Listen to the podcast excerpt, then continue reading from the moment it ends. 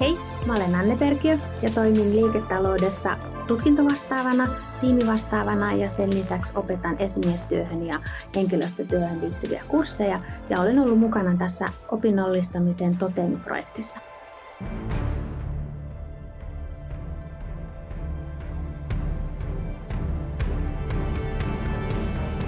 Näin, tervehdys. Minä olen Heikki Hyvärinen ja olen lehtori, toimin juridiikan lehtorina, opetan erilaisia juridisia aine, aiheita, samoin sitten rahoitus, aiheita sekä lisäksi vastaan innovaatioprojekteista, eli opiskelijat tekevät innovaatioprojekteja, joissa, joissa noin tehdään tällainen kymmenen opintopisteen innovaatiotyö, joka esitellään. Ja sen lisäksi on ollut tällaisessa Totemi-hankkeessa, johon on sitten kuulunut tällainen työn opinnollistaminen ja sen eteenpäin vieminen liiketalouden puolella. Mm-hmm. No nyt kun me ollaan molemmat ollut, oltu mukana tässä Totemi-hankkeessa ja kovasti innostuttu tästä opinnollistamisesta, niin eh, miten sä Heikki luonnehtisit, että mitkä sun mielestä on semmoiset opinnollistamisen hyvät puolet? No varmaan opiskelijoiden kannalta se, että ne pystyy hyvin yhdistämään tämän opin, opiskelun ja työn ja noin saa sillä tavalla ikään kuin löytyä kaksi kärpästä yhtä aikaa, eli saa hankittua sitä taloudellista toimeentuloa ja toisaalta sitten kertyy opintosuoritukset samalla. Ja tietysti sillä tavalla, että se on niin kuin sellaista täsmä ammatillista osaamista, jota sitten saadaan tässä työn ohella. Mm-hmm.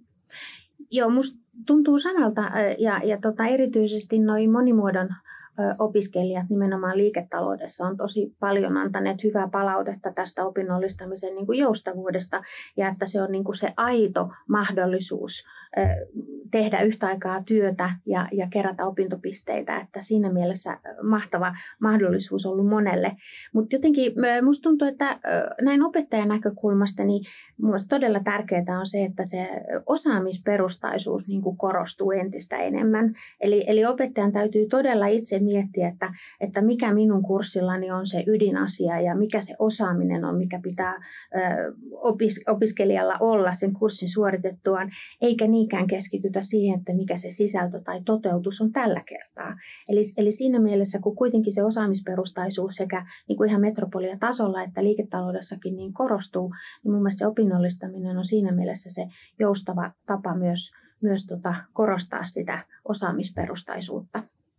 Joo, ja sitten tulee tällaiset tavallaan, niin kuin, joita ei aina voida ottaa huomioon, että työelämä muuttuu ja siellä, siellä mm-hmm. nämä vanhat osaamisperusteisuudet, tulee tällaisia uusia osaamisvaatimuksia, jotka me voidaan sitten lukea hyväksi, koska ne nyt sitten vastaa niitä muuttuneita olosuhteita niin tällä, tällä tavalla, että tavallaan sitten saadaan myös itse tämän, tällaisia uusia, uusia asioita siihen ihan perinteiseenkin opetukseen, jos opettajan kannalta ajattelee. Ja toisaalta opiskelija, opiskelija saa sen ammattiosaamisen, joita nämä uudet osaamisvaatimukset edellyttää työelämässä. Hmm. Nimenomaan. Ja just se aito niin kuin muuttuvan, muuttuvien työolosuhteiden ja muuttuvan niin kuin työympäristön huomioiminen. Ja, ja voi olla, että, että tota, niin kuin sanoit, niin on paljon semmoista, mitä opettaja voi myös oppia siinä ja saa uutta tietoa.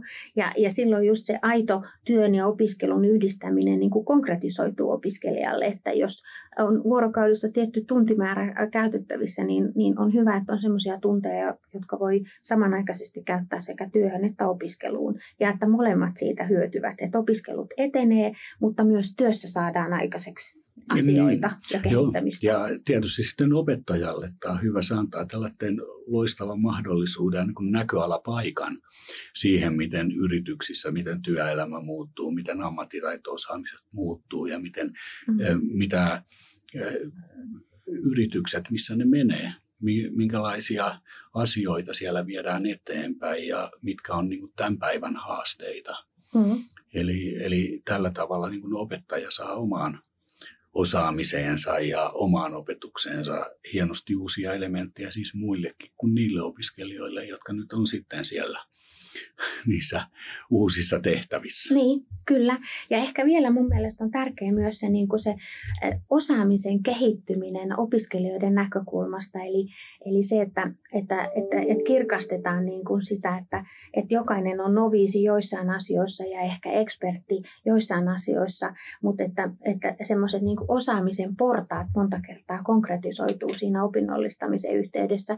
Ja samalla se voi myös konkretisoida sitä osaamisen kehittymistä myös niille, jotka ei opinnollista. Jos opettaja joutuu sitä miettimään itse ja tarkentamaan, niin silloin voi olla, että saadaan niin kuin selkeämpi kuva kaikille, että miten osaaminen esimerkiksi tämän opintojakson asioissa sitten kehittyy. Ja mun mielestä se on todella, todella tärkeä asia, ottaen huomioon senkin, että yhä enemmän ehkä CVissä, työhakemuksissa, niin korostuu se, että mitä minä osaan. Ei se, että mitä minä olen tehnyt tai mikä on, mikä on ollut työnimike jossain tehtävissä, vaan se, että mitä mä olen oppinut, minkälaista osaamista mulle on kertynyt ja mitä osaamista mä voin sitten sille tulevalle työnantajalle tarjota.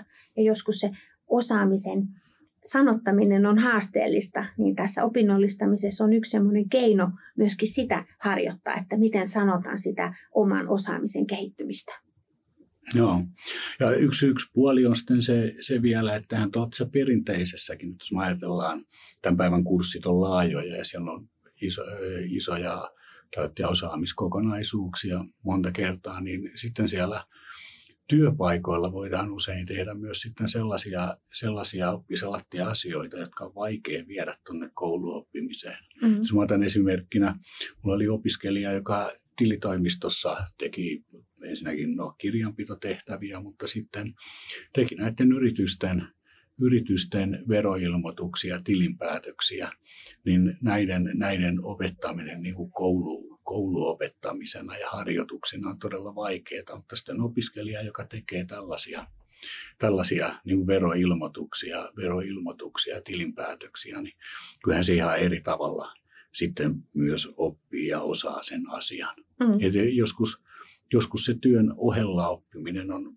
varmasti paljon, paljon niin kuin tehokkaampaa kuin sellainen ihan perinteinen kouluoppiminen. Mm, ja todella konkreettista. Että jos ajattelee niitä monipuolisia menetelmiä, mitä sen osaamisen tunnistamisessa tai osaamisen näyttämisessä niin kuin voidaan käyttää, niin, niin tota, musta tuntuu, että siinäkin on paljon vaihtoehtoja niin kuin opettajalle huomata se, että, että tätä osaamista voidaan näyttää monin eri tavoin. Että se voi olla suullista, se voi olla kirjallista, se voi olla dokumentteja, mutta se voi olla vaikka just niin kuin havainnointia tai sitten niitä aitoja asioita, mitä on tehty siellä työelämässä, jotain konkreettisia, niin kuin sanoit, että veroilmoitus tai joku, joku vastaava. Mutta mut myöskin sitten mulle tulee mieleen usein, että kun meillä on varsinkin monimuoto-opiskelijoita, joilla on vahvaa käytännön osaamista, niin sitten täytyy muistaa myös se, niin se teoriapohja ja ne viitekehykset. Että kuinka tärkeää on se, että, että se käytännön osaaminen sitten yhdistyy siihen teoriaan.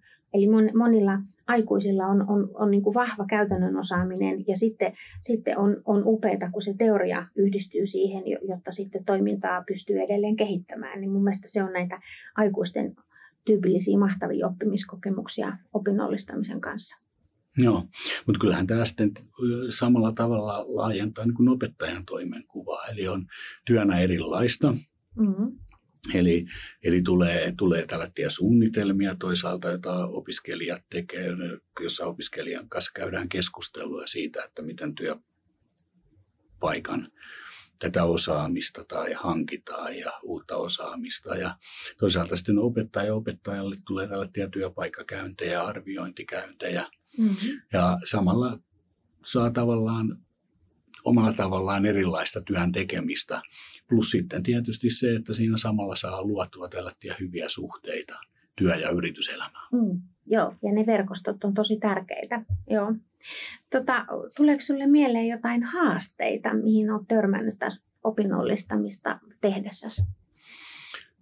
No oikeastaan kun opettajan kannalta, niin toisaalta kun äsken jo kerroin, että ne kurssisisällöt on aika laajoja, niin tietysti törmää siihen, että opiskelija ei luontevasti omissa työtehtävissään saa tavallaan niin kuin kaikkea, jostain kurssisisällöstä, jolloin, jolloin se ollaan sitten ratkaistu esimerkiksi sillä että opiskelija on saanut siltä osin, kun hän ei, hän ei noin saa siellä työpaikalla pystyä jotain kurssisisältöä esimerkiksi luontevasti hankkiin, niin ollaan nyt sitten alttia oppimistehtäviä. Mm. Vaikka ihan tyypillinen äsken, äsken kerroin siitä, siitä, että tällainen kirjanpitotehtävissä oppii hyvin sen yritys- ja elinkeinoverotuspuoleen ja ne veroilmoitukset muut, mutta sitten henkilöverotuksen puoli jää, niin siinä on sitten voinut antaa ja käyttää jotain tehtäviä, joilla sitten varmistetaan se, että tavallaan kurssin monipuolinen sisältö myös